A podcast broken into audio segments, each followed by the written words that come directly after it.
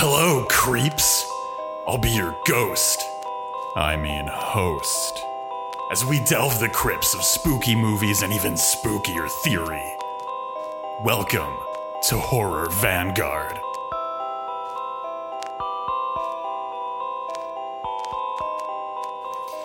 Oh, oh, I've had such a day like you wouldn't believe. I, I was I was out having the most erotic but also kind of depressing beachside romp ever, and then I was simultaneously attacked by the British government for their secret radio control plane program and giant crabs. How, how are you doing today, John? Um, you know what? I'm okay. Uh, me, me, and some of the other terribly clever chaps who all smoke pipes decided to to book a little holiday home for the week to try and get away from it all. And um, well, it turns out that um, some sort of hellhound is is out there, but I'm sure it'll be fine. Oh yeah, yeah. I, I really hope you get the time to finish writing "Sexy Confessions of 2003's Pipe Smoking Championship." Uh, it's going to be my follow up to "Sexy Confessions of a Podcaster," um, which I think I think will do quite well. Yeah, yeah, yeah, yeah. So, "Sexy Confessions of a Gamer" is also going to be incredibly successful. Um, I mean, you do you do whatever you have to to pay the bills. You do whatever you have to. g- gotta keep the lights on somehow. And today we're keeping the lights on with a new episode of Horror Vanguard. I'm one of your co-ghosts, Ashley Darrow, joined as always by the one, the only John, aka at the Lit Crit guy. How's it going, John? I already asked that. I Have things changed now that you're out of you're out of pipe smoking character? I am I am so excited that we get to do this show today. We are in for a real treat. Um, This one's Because- so fucked. It's so great. Uh, so, long-time listeners to the show might be aware that um, my dear friend and co-host has a unique taste in horror movies. Um, That's we true. Call, we call these ash films on the show, uh, things that just have ash energy. And I'm sure lots of you have been thinking, you know what? I don't really like film. I'm not really into film. What I really want is a series of novels which have ash energy. And I am so happy that we get to introduce you to perhaps the greatest practitioner of Ash vibes in all of horror history.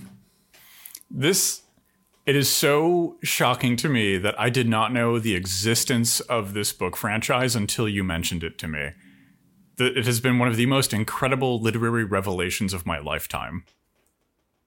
So we are we are starting. We're starting off today's episode, which is going to be a very special, kind of a two-part episode, as it were.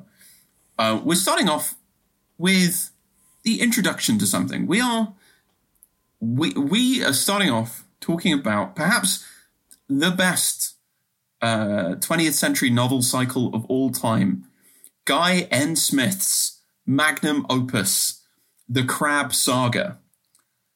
Um, but before before we kind of dive in, we have to answer a very important question. Ash, who is Guy N. Smith? This is the question of our lifetime. I, I really do firmly believe it because this guy, this this guy, is a prolific author, a pipe smoking champion, and responsible for murdering cats in the United Kingdom. There's a lot for us to get into here. I'm sorry, this is gonna this, this is so good. Listeners listeners, we just spent like a half hour just just reading his book titles and laughing. This is we're in we're in for a treat today. We are talking about the man known as the Great Scribbler, uh, published, I think, literally hundreds upon hundreds of hundreds of books um, across almost every genre, but was most well known for over, I think, around 70 or 80 horror novels published mostly in the 70s and 80s. What, I, where should we begin? Oh, you know, like uh, quick quick, quick introduction. Guy Smith um, is English, born born in the UK. Uh, starts his career off wanting to be a writer, right? And um, so I, I have his book here, writing horror fiction, his kind of guide to his craft, and and he outlines his early days as like. Once he realized he wanted to be a writer, he intentionally picked up jobs that had a lot of downtime where he could write. You know, and then he got his first publication contract, and then he hustled. He he was proto grind set. Uh, yeah, you know, he was all about. It's called time theft, and it's amazing. yeah, he, he is not only he, he's a complicated political character because not only is he advocating for time theft, but he also advocates for for like the 70s equivalent of grind set. Mm-hmm. Um, and and yeah, like like John was saying, like um, so the publication date for his on or his writing horror fiction book uh, was 1996, and in this book, he he states multiple times that he had forgotten how many books he had already written, but it must be over 200 by that point. And looking at his bibliography, that's probably right. So, what do you think about his um, his horror writing? His advice on horror writing? So, so this I I think uh, is is really really really interesting, um, because the book is weird, and everything about Guy N. Smith is incredibly weird. There's a lot of like decent advice here about writing, especially if you're looking to like make money, and especially if you're looking to make money in the 70s to mid 90s um, it's really tight information on like, oh, you got to pick your characters. You know, you got to do your research. You got to decide what subgenre you're going to be in. Um, and then then he he goes on a little rant about political correctness, and then we're back to the races about managing your contracts with different publishers. Uh, an interesting character to say the least. Um. Y- yes. Yes. I, he, I, I, honestly, everything everything that we're we're going to talk about sounds like we've just made it up. But I promise, all of this is true. All of this, this is really happening. He's not a troll, um, but he's real. he he was he was a he was a vociferous uh, publisher. So um, he published a whole range of different kinds of fiction. Uh, he was also well known for his non-fiction as well, because if there is one thing that Guy N. Smith loved more than writing about monsters crawling out of the earth or the sea or the night sky to attack extremely attractive ladies. Um, what he really loved writing about was shooting animals. Oh, this guy loved killing animals with guns. It was probably his favorite thing. Why don't, why don't you why don't you like help our audience get an understanding of how much this guy loved to kill animals with guns by reading a few of his book titles to us? Uh, yes, I, I I'm gonna have to. Uh, we have uh, gamekeeping and shooting for amateurs, practical Natural? country, okay. uh, hill shooting and upland gaming. Cool. Okay. Very normal. Animal animals of the countryside. Presumably, the missing subtitle here is and how to shoot them. the the rough shooter's handbook. Okay, fair enough. Uh, and uh, my my favorite one is uh, shooting big cats in Britain. now, now for our listeners who maybe have never had the pleasure of of, of traveling uh, uh, to Britain and its its beautiful islands, uh, how many how many large large cats, mountain lions, cougars, regular lions, tigers? I, am assuming they must be all over the place, right? Uh, one can only presume. It's sort of like feral hogs in America. you know, th- thirty to fifty feral hogs being like a, a really commonplace thing. Um, in the, in the UK, in the more rural parts of England, especially, uh, cougars cougars are a big problem. Yeah, yeah. Guy, there's no way Guy N. Smith was was walking around killing house cats. I, I refuse to believe it. um, uh, just uh, just a few more details about Guy N. Smith. Um, he loved pipe smoking, pipe smoking, and tobacco in all oh, yeah. of its forms. He was a big fan of. Um, but he we're talking it, about 2003's British pipe smoking champion. Uh, he took it a step further, though. He took it a step further and was actually uh, pro smoking. He was a pro smoking advocate. Yeah, and I think it's important to highlight that it wasn't just in favor of smoking, but actively doing advocacy for more people to start smoking. this, this this guy is like it's like a bunch of Monty Python sketches came to life. Uh, in the mid 1970s, he was selected to uh, write novelizations of several Disney films, uh, including Song of the South. Um, oh dear! It, everything about about him is amazing. This he, he the, the hits don't stop coming with with with Guy N. Smith. He was just like he woke up every morning, looked looked himself in the mirror and said, "I'm going to create discourse for 2020's podcasters." And he got hard at work. Uh, the man, the man put in the hours. I think that's all we can say. You know, um, I, I, I uh, we have of course. I, oh, go on, go on. We have of course skipped over um, a, a, colossal part of his work, which is um, spending spending a lot of time being very, very horny on main, um, writing honestly frankly huge amounts of softcore pornography. Yes, yes. I was actually about to say that I had misspoke there, and, and instead of saying uh, got hard at work, or I mean, like he did. he wrote a lot of softcore pornography, and, it, and it's all very formulaic. It's all under the shape of like confessions of a insert career here confessions of a crossing guard confessions of a window cleaner all of these are written under women's pen names, right? These are meant to be texts written from the POV of the ladies. And uh, if you just just read read Night of the Crabs, and you'll you'll appreciate Guy N. Smith's approach to sex. Uh, it's not what we would call uh, progressive. Um, I, in but, fact, you might actually call it re- regressive. Uh, I, and kind of feeds into the overall deeply weird politics of a lot of Guy N. Smith's work. Deeply, deeply weird, and especially like so in in writing horror fiction by Guy N. Smith, he talks a lot about writing sex and sex scenes and nudity and sexuality. Um, he, he, it is no longer surprising to me why he talks a lot about that. Um, but, but a lot of his focus is he, he says stuff. He has advice that I wish he would have taken, which is you want to be subtle about it you know in, in order to erotically engage your reader you want to you want to leave you want to leave a lot to the imagination. Guide them but don't push them into things. And i'm like i really wish you would have done that.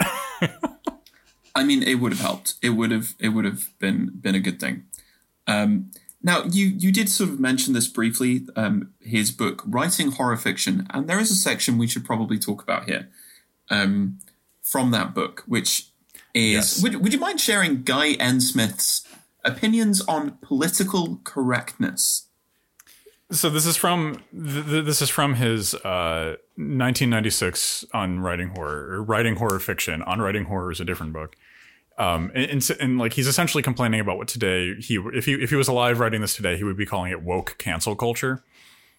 Um, this is the 90s version of that and I think it's it's interesting to kind of explore what's going on here because one, it's deeply fucking reactionary, right? Like, uh, so so he specifically outlines two instances that he's complaining about. Um, I once had to change this. I'm quoting Guy N. Smith here. I once had to change the sex of a dog in one of my children's books simply to maintain quote a balance of the sexes end quote. Um, and like, so I think I, think we on the left can kind of pick this apart and, and do a little analysis of, of, something here. And I think part of it is he, he's he's in a, in one one sense being incredibly reactionary, but he's also reacting to a liberal approach to quote unquote identity politics. A, a non intersectional way of looking at identity that's divorced from any intersection and class. Um, yes, uh, which is very weird, especially when you consider that he's talking about a series of like um, animal dramas that he wrote for children. right, right. And like he he ends that section by saying like, "Hey, you got to do what you got to do to get published."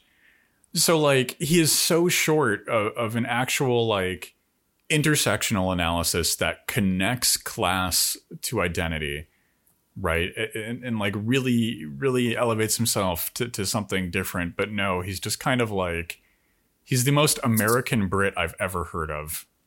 Well, I mean, I can't, I can't say I expected um, author of Night of the Crabs and its twelve sequels to have an intersectional approach to the contested question of representational identity politics in uh, small press and popular publishing. But I, am not surprised that this is what he says. Um, but I, I suppose that actually brings up a kind of a kind of bigger point, which is that Smith is clearly in the tradition, the finest tradition of Gothic publishing generally, right?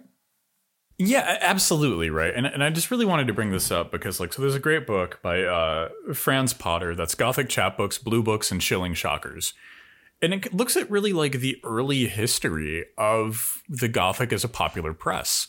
And when I say popular here, I, I mean like for the masses, right? Like like not for the upper class, the the upper middle class, and the rich who used to have the the dominant access to literary technology and I think it's important to to kind of like situate Guy Smith in a longer history, right? To see him connected to something that really got got off the ground in the 1800s and continues to this day.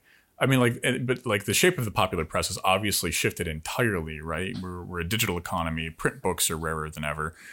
Um, but it does kind of put him into a different kind of historic and political context right? The, the, these writers that had to churn out titles quickly in order to make money. None of these people are Stephen King, right? Like Guy N. Smith had no official movie adaptations, although he did claim one movie was an adaptation, even though he's not credited.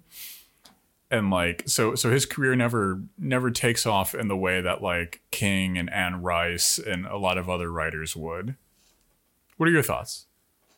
Yeah, I think it's important to point out that there is like he's more the norm, right? He's more the norm of what yeah. what our image of what it means to be a writer is than someone who just writes one kind of thing and has an agent who sells it and maybe there's a movie or a TV show or and there's like historically speaking actually arguably from from the late 18th century where like grub street in England mm. in in London started to emerge and you started to have people like uh, Defoe and uh, Samuel Richardson, people who would make their living by the pen, you would write everything and you would write for whoever paid you. So it was, it, there, there is absolutely a longer tradition here that's bound up in things like the propagation of technology, uh, the emergence of literacy as a political form, uh, and all of those questions. And you start, if you look at the work of Guy N. Smith, and, and so many of the people who've been like professional scribblers, you get to see this really interesting insight into the into the kind of cultural imagination and the aesthetic tastes of a huge swathe of society. Um, Guy N. Smith sold a lot of books. Yeah. uh, and I like to say that he was the most popular novelist in Poland during the 70s and 80s. Uh, Sweet. Selling like 100,000 copies of a book at a time. Uh, is, so, is that much in the same way that we're the 45th most popular film and television podcast in Taiwan?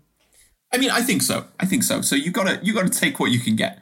Yeah, and I, I think I think it is important to give the to, to return historical materialism to Guy Smith, and like, but yeah, I think it is important to look at these broader contexts, right? Because we we often have this kind of like over focus on the Stephen Kings of the world, right? Uh, also the Steven Spielbergs of the world in terms of cinema right? We, we tend to put a lot of our effort into looking at the biggest names that have the most economic power behind them, right? One of the reasons that Stephen King is a household name is because companies can make a lot of money off of Stephen King continuing to be a household name, remaining a household name.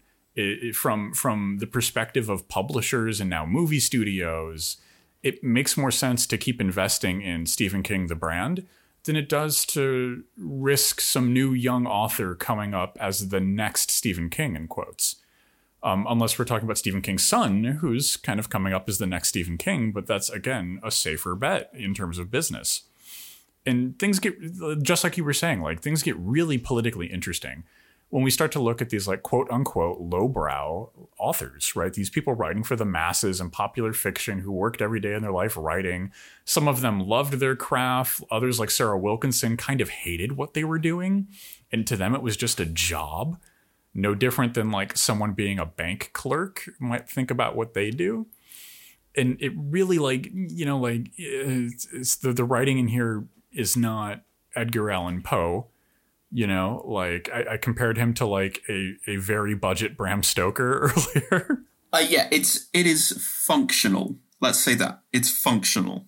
But like nevertheless like i think there there are really important conversations that we can use these texts as vehicles for. Yes, I think that's true, and that that brings us to perhaps what Guy N. Smith is most well known for, um, which is crabs. Uh, I am, of course, talking about the Crab series, a series of 12 novels that stretches from 1976's Night of the Crabs all the way up to The Charnel Caves, a Crabs novel published in 2019, not including uh, about, I think it's about uh, 8 to 10 Crabs short stories, which are scattered throughout various anthologies and chapbook collections that Guy N. Smith published. Um, and I, I, I want to start off as we get into the discourse of this novel by by thinking about it in terms of the great novel cycles. So, it one of the foundational forms of literature is is is it is the epic is the epic novel cycle. God damn it! no, please don't. Please keep going. And so, don't don't don't mind me. You, you just hit me with like the the theoretical equivalent of a crab mallet. so so here's here's the thing. Given that it stretches across so much time, it has a story that literally involves the cycles the cycles of the moon, the tides, the constant uh, emergence of life from the sea and the retreat back into the water. Do you think it's fair to argue that Guy N. Smith produced the pulp novel cycle epic of the 20th century? I I think it's entirely fair to put him in the running for it. I I, I think you might even be correct w- with this analysis, and I did not expect you you to drop an epic four hour. Uh, George Lucas was actually using the epic ring cycle tradition when he made his prequel movies argumentation, but you know what? You you did it. Um, like this this I think is really important too because it changes the shape of what Night of the Crabs is on so many levels. You know, and, and again, to go back to my earlier kind of argumentation here, a lot of our focus in literature analysis, right, literary criticism, film analysis, film criticism, et cetera, and so forth, is is on like artistic texts that are uh, that present themselves as being artistically self-contained, or they're old enough to be divorced from a lot of their temporal coordinates. You know uh, to Dra- dracula again like a lot of times when we talk about dracula we we stop analyzing it in a historical context. You know we we stop recognizing that it was responding to a moment. Um night of the crabs is very much in a moment it's very much responding to the world around it um but but i think the the fact that it it is cyclical it it is connected to the tide and the moon and the ocean there's something cosmic about about Night of the Crabs, right? Like this almost feels like th- this is bordering on on automatic writing. This this is a this is a sacred text. This is an oracle to which we can open and find horrible truths about our world. I mean, this is the thing. He is he's he's putting into words what so many people fear but are not prepared to express. Um, You're so right. Oh, oh so, my god. So the the upshot of Night of the Crabs is it's set in uh, Gwynedd uh, in northwest Wales, um, where from the sea, gigantic crabs emerge with a taste for human flesh.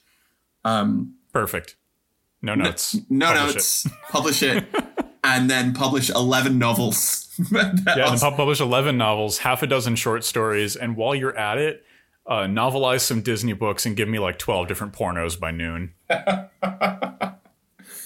God, you know, every every time I hear about these like like as as someone who does a lot of ghostwriting, like I hear about this stuff and I'm like, yeah, mm-hmm. It it, it do be like that. it, it do be like that. It do be like that. Um now, one of the elements of this book, which I think probably takes a lot of people by surprise, you hear the title Night of the Crabs. You're expecting killer crabs. That's what you're expecting. But we're about to take a hard left turn here, folks. In Guy N. Smith tradition, I need a cigarette. because um, what is a big feature of the of, of the opening? I, I, would argue the opening third of the novel, um, and has huge ramifications for the rest of the novel. Is a secret military base with um, a top secret British military drone program.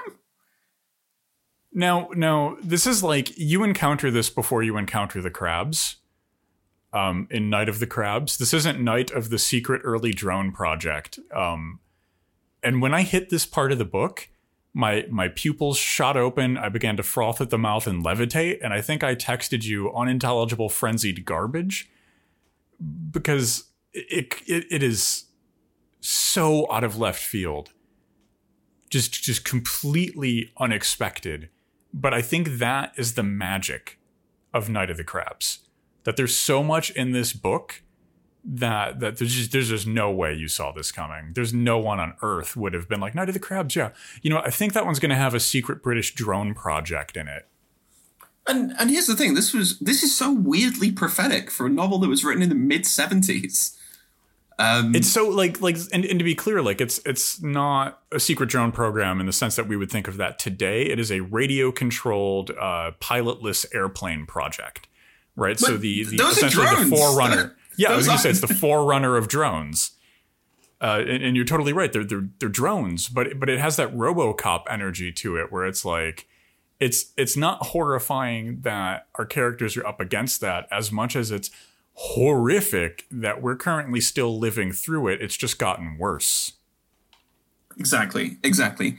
Um, and so our hero of the novel is, uh, in typical Guy N. Smith uh, style, uh, a man, a handsome fellow, a, handsome chap in his mid forties who wears sensible sweaters and smokes a pipe, uh, and is and is irresistibly attractive to the younger women that he ends up uh, wandering around this portion of North Wales with. Uh, and whilst he's there to try and work out what's happened to, I think a nephew who goes missing at the beginning of the novel, yep. he he gets he gets taken to basically an MI6 black site. he just gets he just gets snatched up by the army, um, and it's it's amazing. And he only manages to get out of it because he's a world renowned biologist, and so he knows somebody he knows someone. He knows somebody at the Home Office or in the military. Yeah, yeah. He knows, he knows somebody with a knighthood that, that can talk him out of this. Like he, he he's he's he's in with the monarchy. He's a world renowned scientist. Even, even he's so badass that even if MI6 wanted to detain him forever, they couldn't. Like like we're what we what we have here is I, I think a kind of sad and lethargic James Bond. That is that is so true. Who's who smokes a pipe? Um, There's also something. So so our um so our our protagonist here. Let me. Oh god, uh, Cliff. Cliff is his name. I think it's Cliff Davenport. Yes, yes, Cliff. Yeah, Cl- Cliff Clifford Davenport is the name of our protagonist.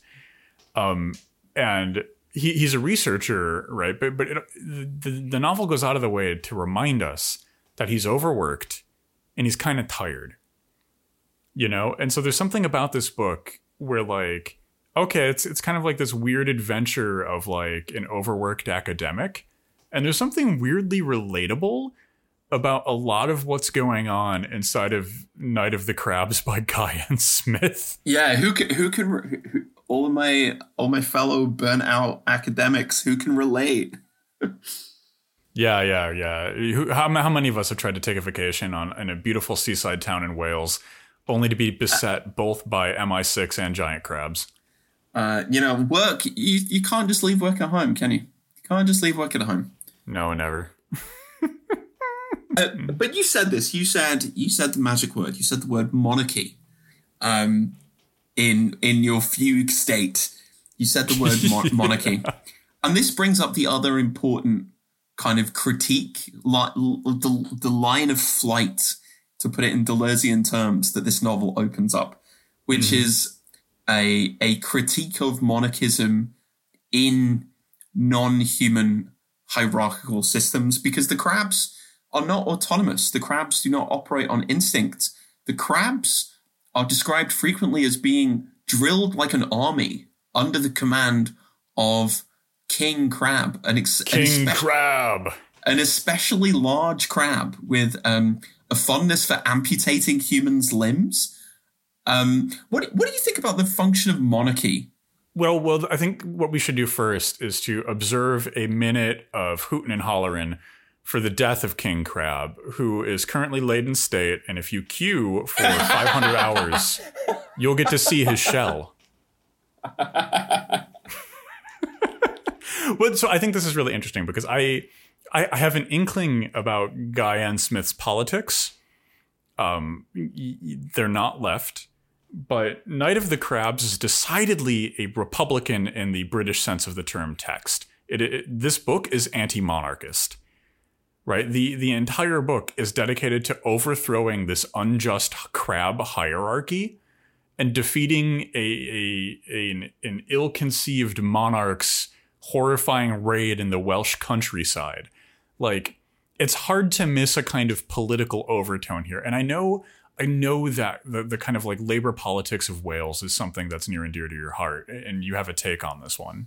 Yeah, okay. So a couple of things here, which is like Guy N. Smith's politics are like kind of what we might call, uh, uh, from what I can tell, are sort of slightly idiosyncratic, old-fashioned high Tory.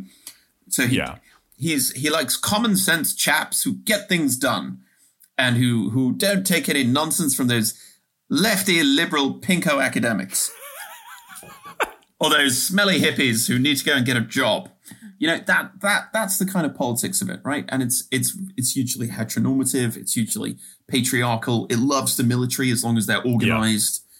Um and there's something incredibly important about all of that happening in the context of wales. Uh, Wales in the 70s, which actually did have an emerging nationalist movement, uh, Plaid, Yeah. Cymru, Plaid Cymru, the, the, the political party, the movement for Welsh independence. Uh, this novel is actually set in Gwynedd as well, the, the ancient kingdom of Wales. Uh, and the princes of Gwynedd uh, were the ones who led rebellions against England. Um, uh, this this novel is Hell actually yeah. actually set not far away from uh, Llewellyn ap Griffith, who was beaten by uh, Edward the Edward the First, and this is why the sons sons of the uh, the eldest children of the of the current king or queen of England are called the Prince of Wales. It's because uh, the Welsh principalities were subordinated to the English crown.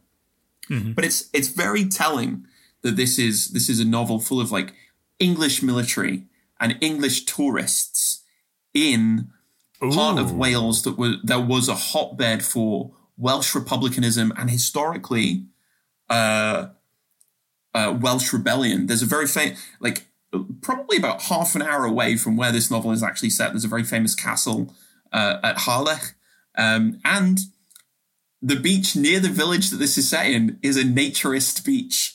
So, so Oh my. so, so this kind of tells you everything about the, the novel is weirdly geographically quite accurate. Um, This is wild.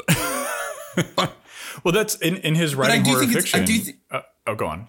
I do think it's interesting that, like, you know, Wales is a space that is occupied militarily or is occupied Yeah. economically. Oh, definitely. So so then like like this is this is just so compelling, right? Like that and this is the thing that kept blowing me away about this text, right? You know, you know, because like as as I come to realize our location was in Wales, you're absolutely right about both the presence of British tourism and the the British tourism, both monarchy, like like this invasive monarchy that's destroying Wales, and the fact that there are secret military bases that that are sucking up a beautiful Welsh beachside territory. It, it's just th- th- this book is just fully loaded. Every single cylinder is firing here, and there's so much discussion to have. Um, and just oh my god, what was Guy N. Smith doing when he wrote this? He, he was just just levitating the entire time. Then let us do some of that levitation ourselves. And we should probably talk about the sexual politics of Night of the Crabs. We need to talk about the only thing that Guy N. Smith didn't put in this book. Um, I, I know you have a you have a take on this, so so lay it out for us. So I think I, I I think there's something really interesting going on here, right? Because we've been talking about this book like it's fully loaded politically, like it's like it's trying, it's going everywhere and it's going hard, and it is in a lot of respects. But there's one thing that's really absent from the text, right? Uh, and that's the, the presence of any kind of like queer or like homosexual politic. right? We, we really don't even get much in the way, like, because you would expect a character like Cliff Davenport, adventurer, man's man, rugged, academic. Like, you would expect him to be like, oh, put away that Nancy queerness, boy, we have to fight. You, you would expect that kind of attitude from him, right? He really doesn't do a lot of that. No, none of the men around him really do a lot of that. You know, they're, they're, there's, they're, they're very misogynistic, but it never really spills over into homophobia in this. It is so incredibly silent that it makes its presence deafening. You know, we, we have this Mark Fisher weird and the eerie present absence of queerness inside of this book. And, and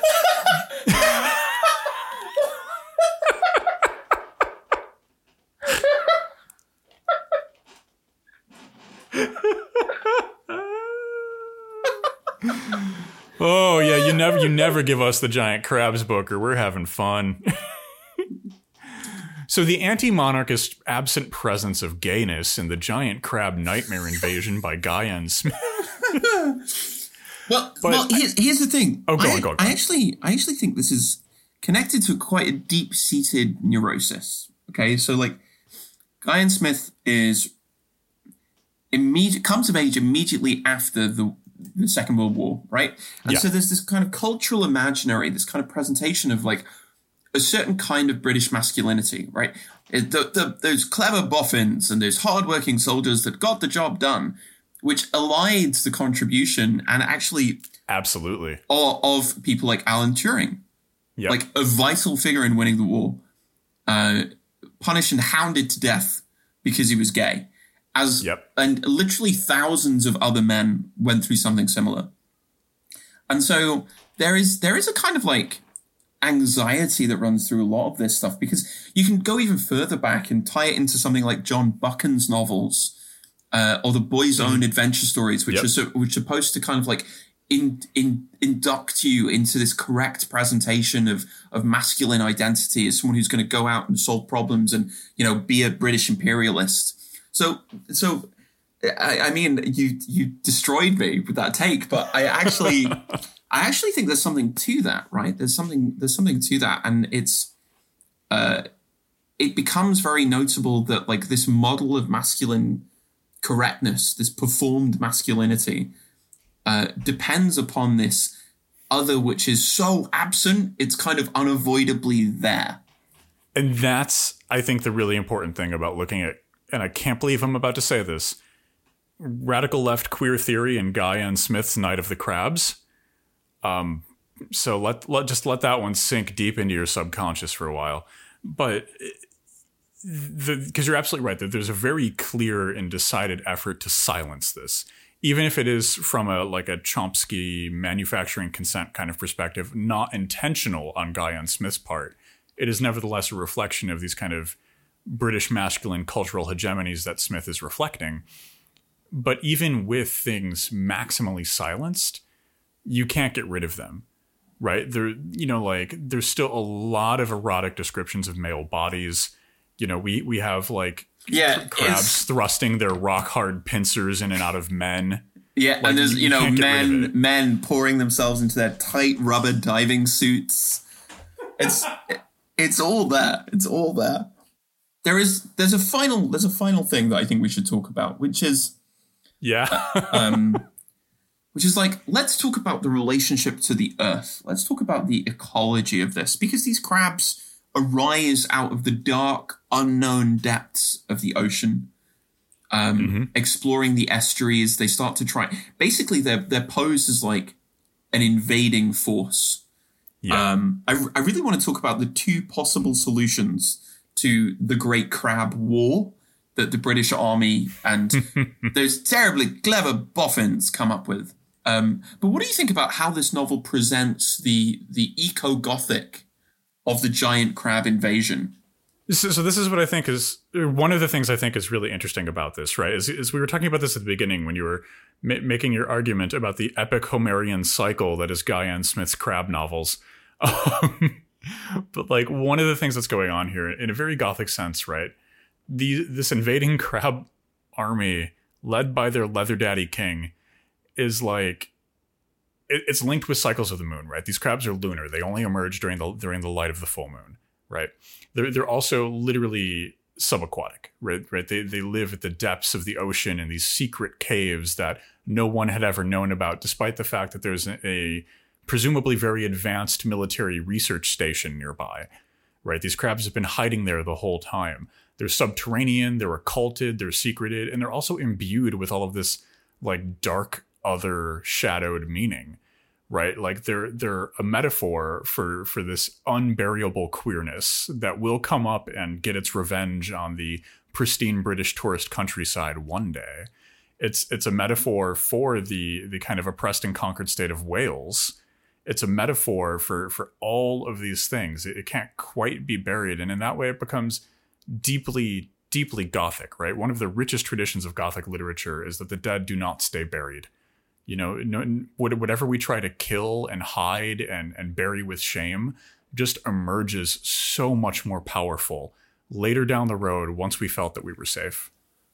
Well the novel ends with a character saying that maybe it's better not to know right maybe yep. somebody goes oh i always wonder what's out there what's out there in the deep darkness of the ocean and somebody goes well maybe it's better not to know and it's like that's such a classic gothic idea right don't go into the haunted castle. It's better not to know. But there's that irresistible human drive to kind of go out into the world and to reach the very limit of, of, of experience. And so, what is it that gets rid of the crabs? What is it that, that oh, beats oh King, King Crab down?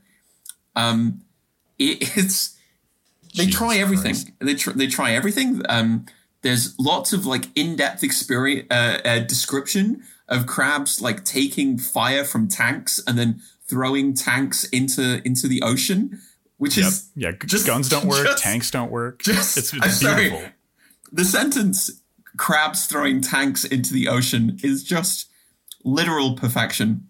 Just crab rave. It's just so so uh, good. Uh, yeah, Everything in this book is beautiful. cr- crab crab rave dot gif goes here.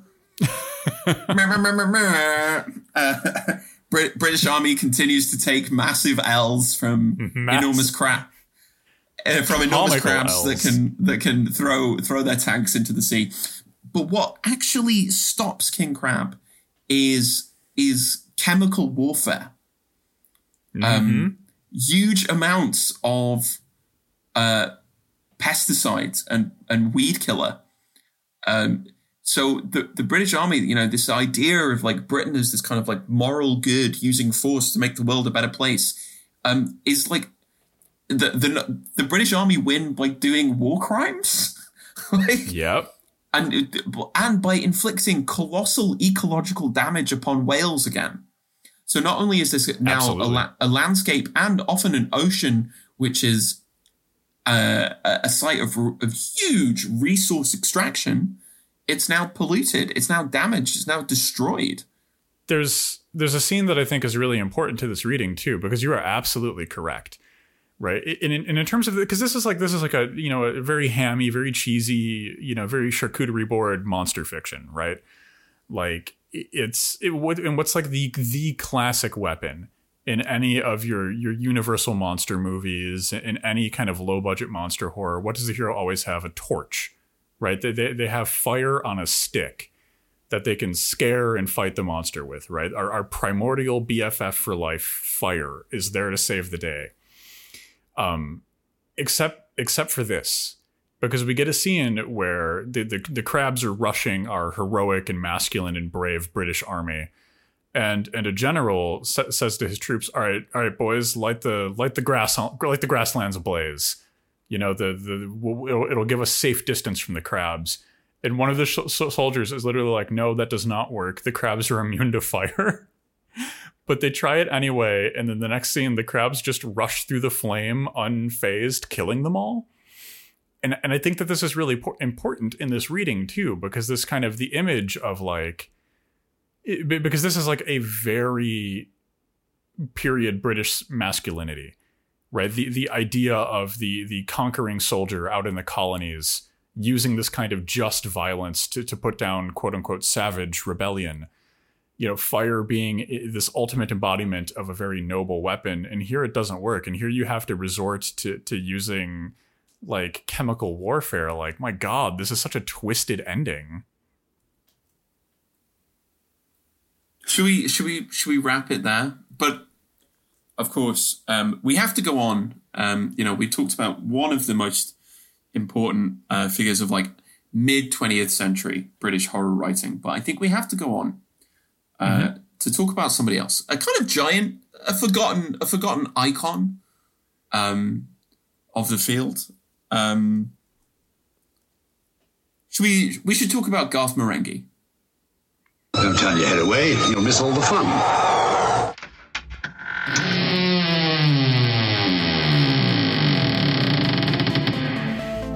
Greetings, friends of the great beyond. This is your ghost, I mean host, ready to take you behind the veil of terror and leftist critique. Welcome to the Horror Vanguard. Uh, sh- shall you shall you lead us to our doom? Uh, yes. Okay. I can. You know, we haven't we haven't done this before. We haven't done this before. Um, but yeah, I can I can lead us in. Yeah, I just I just don't really know how, how is the opening of the show going to work. We we I know it's going to be amazing whatever we come up with, and it's going to redefine not only podcasting but probably also faith as a concept. But we just I, haven't gotten there yet. I think so. Honestly, what I think we should do is I think we should we should explain very clearly to the audience what's going on because otherwise I don't think they'll get it and we need to spare them the effort of having to, you know, think for themselves. We don't want that. No, so we should, no. We should explain that um, what we're going to do is um, transform their understanding uh, of maybe the most underappreciated figure in contemporary, not even just British writing, but in contemporary words everywhere. Um, oh, easily, easily. So, hello, everybody. I I'm I'm John, the Lit Crit guy, um, writer, visionary, and now podcaster. Uh, I'm joined. I'm, I'm joined by my co-ghost, one could say, Ash. How are you doing? Doing doing quite well. I, I too am a writer, a theoretician, and I, I like to I like to think of myself as as something of a of a word weaver. I'm here to enchant you with my hypnotic net of prose and and theoretical poetry. Um, I think that's a very straightforward way of putting uh, what you do. Yeah. humble too. It's very humble, as I tend to be. So, welcome to uh, this new thing, a new podcast dedicated to the literary and creative work of of the infamous, underappreciated icon, Garth Marenghi. Obviously, we can't cover everything of that Marenghi has put out into the world, but we can start with um, the number one show in 1980s Peru that was sadly never really screened properly here in the UK. And to introduce it, I'm delighted to hand over to my host, co ghost, as he explains what Dark Place was really all about. Kyle screamed in terror. There's something wrong with that fish, he whispered. Indeed, there was something wrong. Wrong. So wrong it was inhuman. The fish was inhuman. Kyle died immediately, immediately after having his hands, face, and organs brutally eaten by said fish, which was right after he spoke the previous line about the fish in question. Greetings, traveler.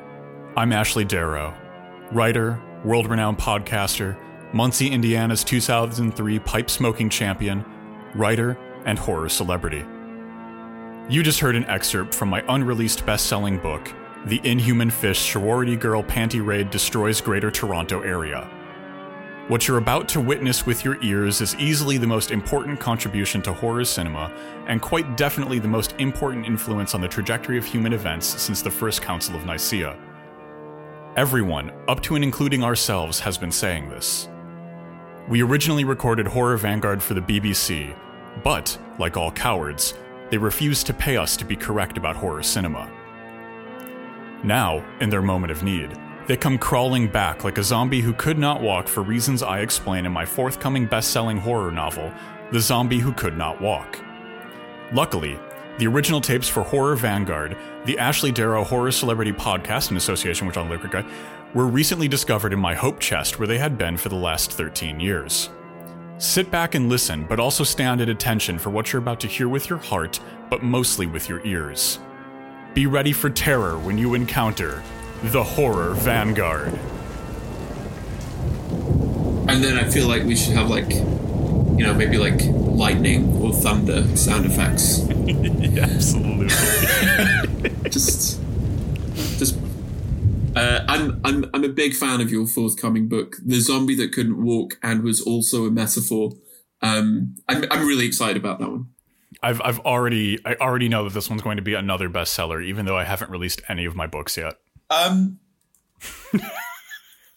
we are we are we are committing to this bit. We are committing to this bit. We're too deep in now. We can We're never too go deep in. back. We can. It's fine. I apologize to my friends, family, and and everyone else for the fact that I'll never be able to stop pretending to be Garth Marenghi. um wi- this is I don't this is gonna this will either be really fun or people are gonna hate us by the end of it and I'm and to be honest I'm excited to find out which one it's gonna be so let us let us drive down the anonymous grey corridor turn on the fog machine and enter the formalism zone zone zone zone zone Should really make music for that one day.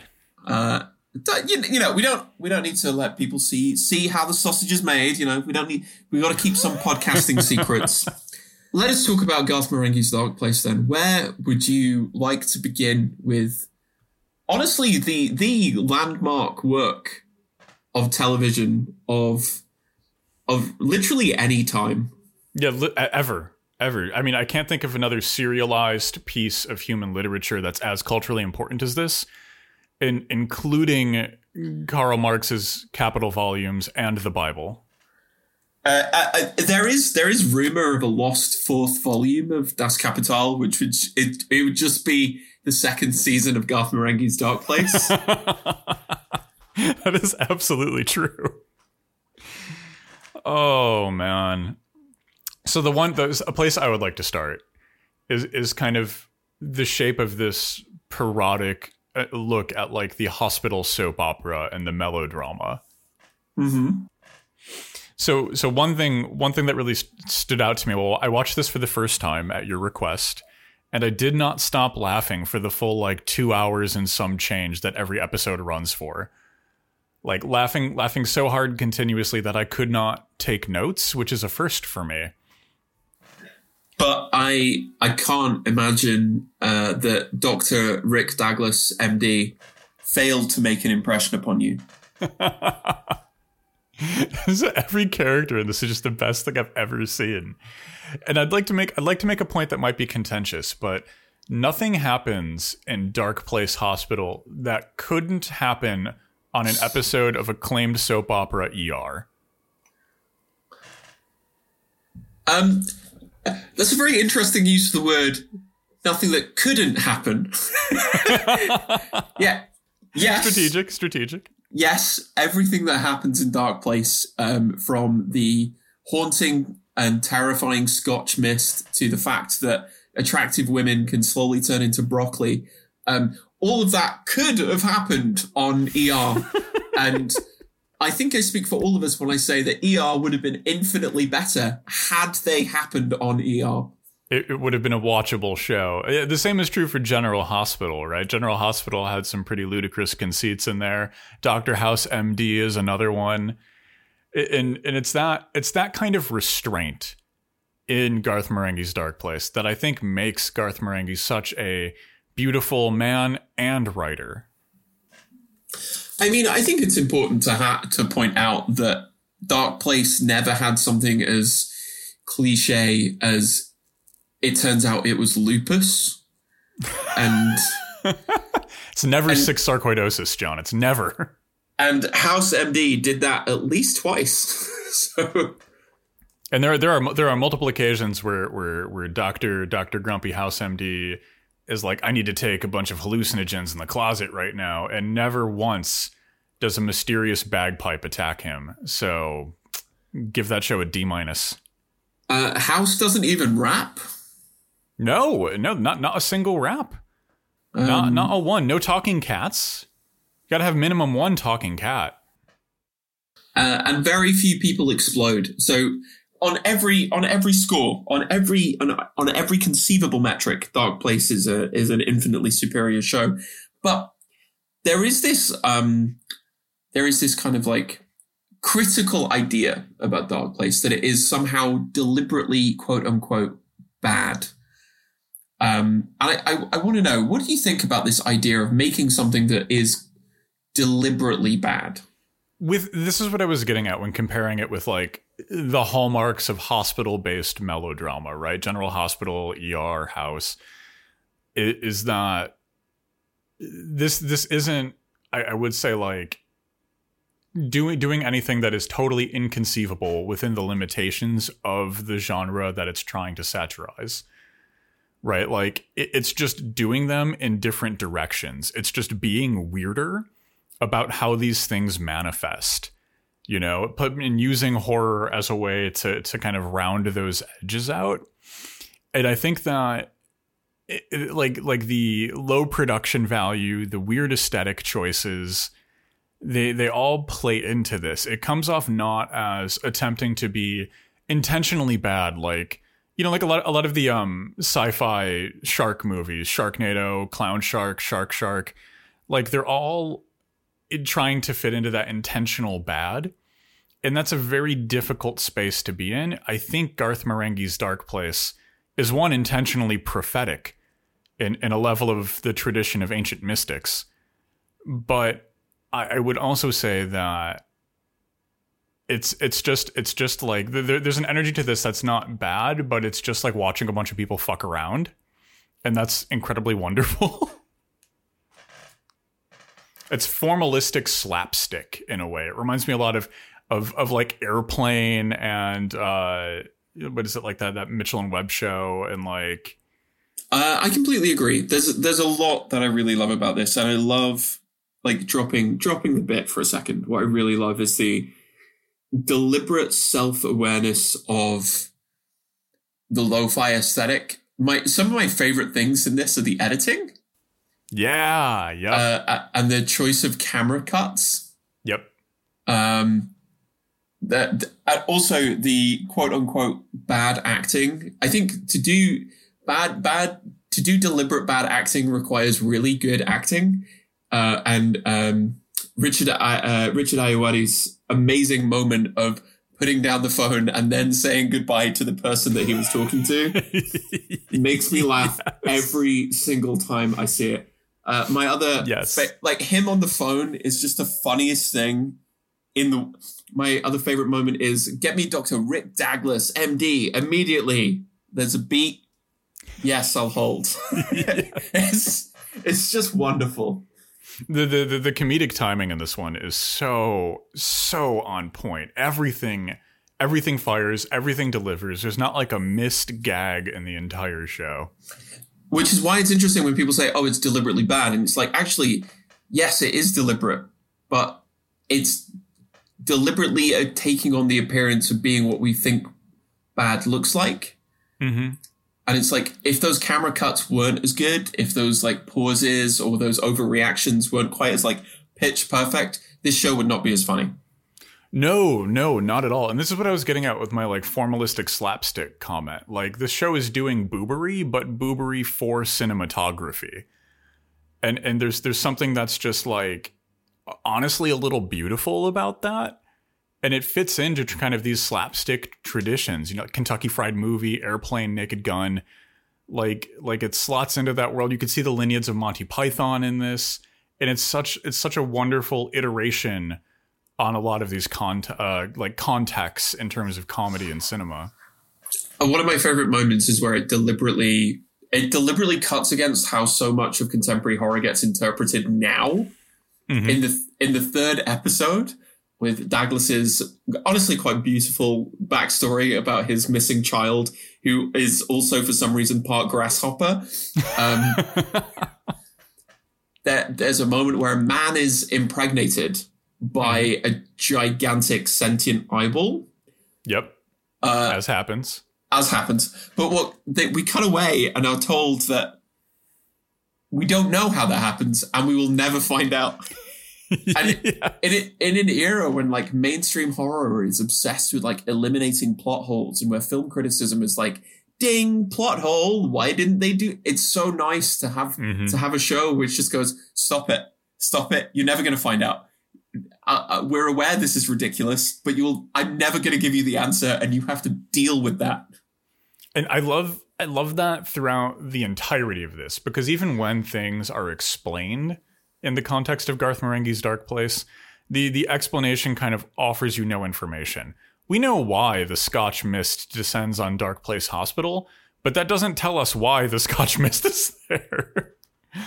And like uh, the, the show is flying in the face of the modern cinematic sensibility. You're right, where everything has to fit into this like incredibly precise sense of like empirical cinema. Everything is so measured and calculated to the extreme, and this is very freewheeling.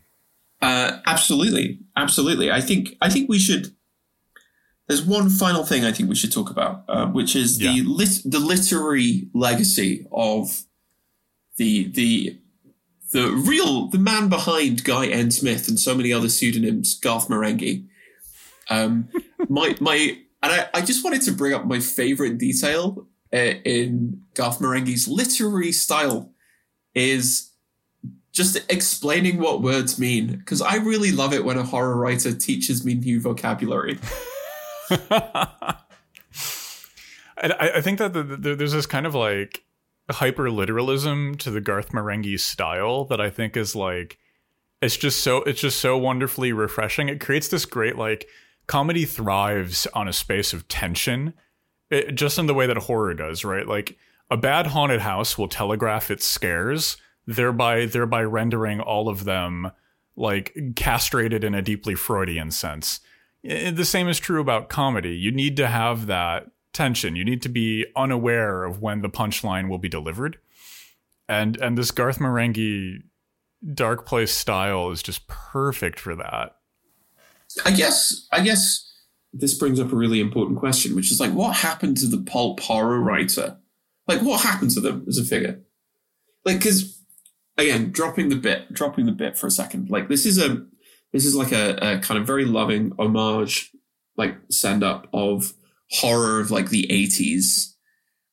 And I'm Mhm. like, did did the did the economics of horror just kind of collapse? You know, is that why is that why this kind of pulp horror author has just sort of disappeared?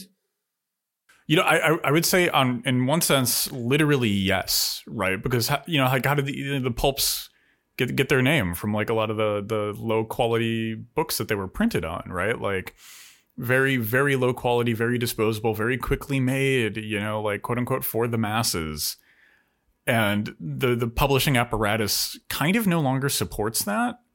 It's a lot harder to become a career writer, whether you're writing fiction or you're attempting to write, be a columnist or write literally anything else.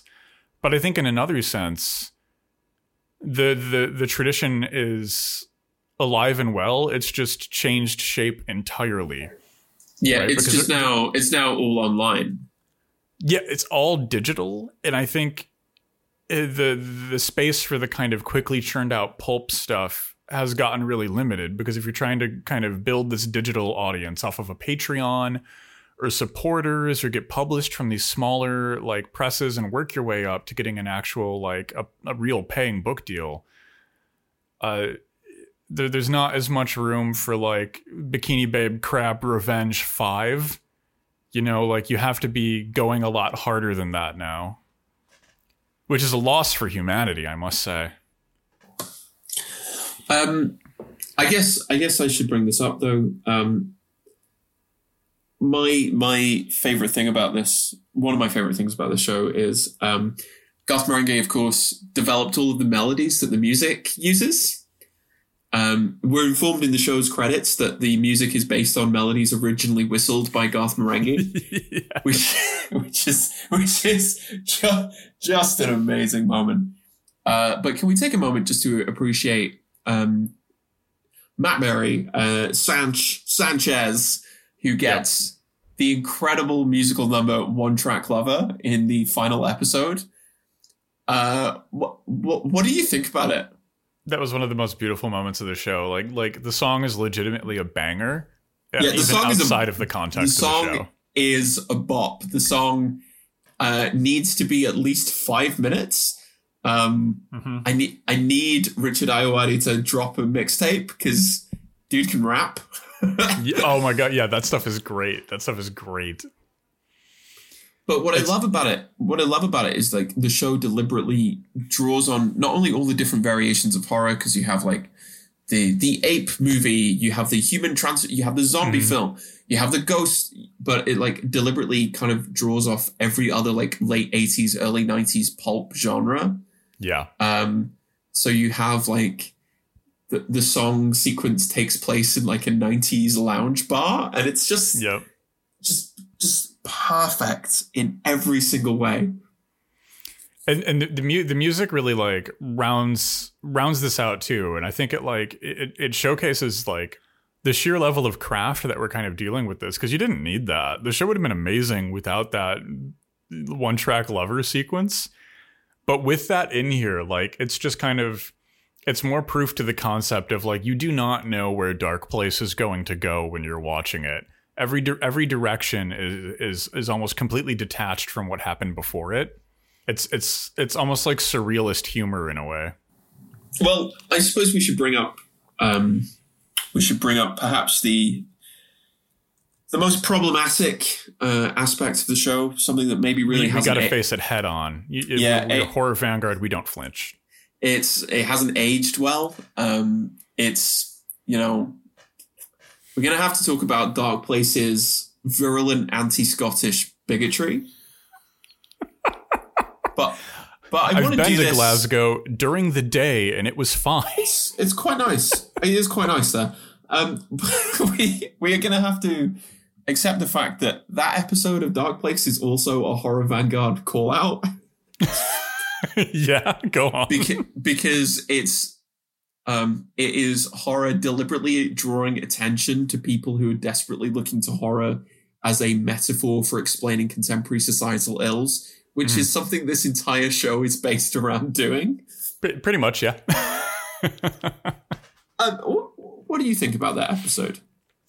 So I, I I loved that episode eh, on on so many levels, and and partly because it like it it winds up being weirdly successful about something you you don't expect, and it takes the format of like and I and I hate to evoke this kind of reference, but like Joss Whedon, uh. Would often talk about Buffy having a quote unquote or never having quote unquote the very special episode right like like the episode where it, it- you know all the characters at the end turn to the camera and they face it and they go like like uh, uh, listening to Marilyn Manson is a serious issue gripping our nation's youth we need to et cetera and so forth please make a donation.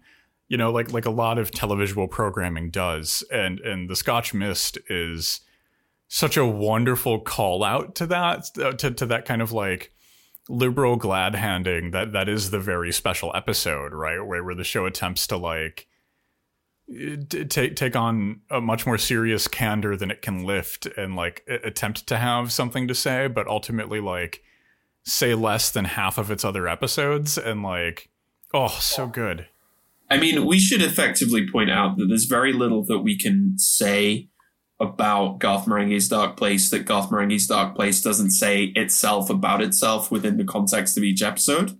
hmm yep true Um, which means that perhaps this episode might be a little bit shorter. Um, but I know there's a final point that you wanted to make sure that we we we brought, up. Speaking of a very special episode, listeners, there's a cause that's near and dear to you, the ghosts of your show, and we need your help. For years, decades even, the hardworking people of the NHS have not owned any firearms. With your help and a quick donation, we can ensure that every nurse, secretary, and doctor at least has a six shooter. Please make a donation today. Uh, yes, this is a show that believes not only in the socialist principles of the NHS, but those NHS doctors um, need serious weaponry because they may have to deal with hordes of the undead. and like I love I, I love that formulation too because this fits into the character of the pulp writer, right? Because they're they're they're always like you know, we were just talking about Guy N. Smith. They're they're always masculine to, to almost a parodic level.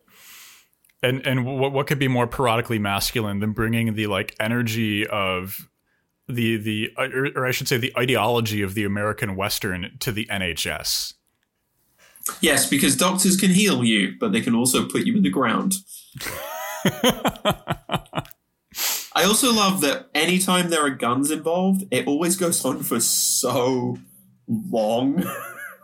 right and, and like there's another like formal thing that i really love about this show and it's like in cinema we have the 180 rule right and that's kind of you always imagine your actors as being on a physical stage like they would be for for a play mm-hmm. and, and yep. never never crossing the line that separates the stage from the audience because then you'd yes. have to spin the camera around which would change the kind of left right relationship on everything in, on for everyone and everything in screen and and especially during the shootout scenes they just completely disregard that. So it looks like they're all just kind of shooting at each other. It's, it's just so great.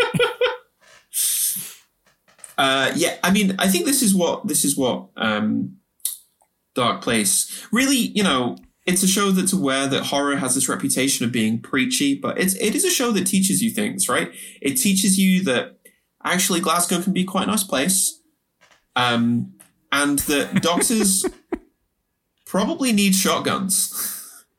I mean, especially, especially, I, I think like even that, like it's so, it's so like silly and over the top, but it's also like really intriguing and provocative on on a level, right? Like, since the show has been made year after year, the NHS is just continually gutted and sold to American companies.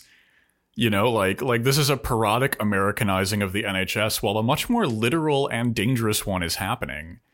Like the, the the show the show is just like so it's it, it it has it has the razor sharp precision of a surgeon's scalpel in the hands of a clown. It's fucking amazing. uh, any any final thoughts? Well, I mean, what what else can we add?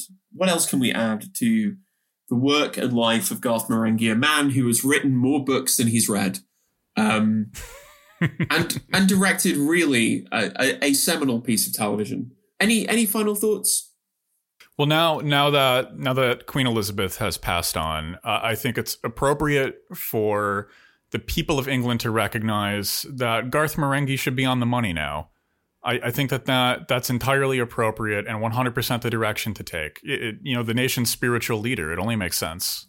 And if you have never um, you've never seen Garth Marenghi's Dark Place, you really um, need to. You really need to, and you, you should absolutely check out some of his work published under his pseudonym of Guy N. Smith. I can't stress this enough. I had never heard of Garth Marenghi's Dark Place until like maybe a month ago when you and I started talking about it. I finally watched it last week, and I just I literally I've never laughed. I haven't laughed so hard in years like years. It was it was like this ecstatic experience. I watched this and then the next day I watched the gospel according to St. Matthew and I don't think my spirit has recovered from that experience.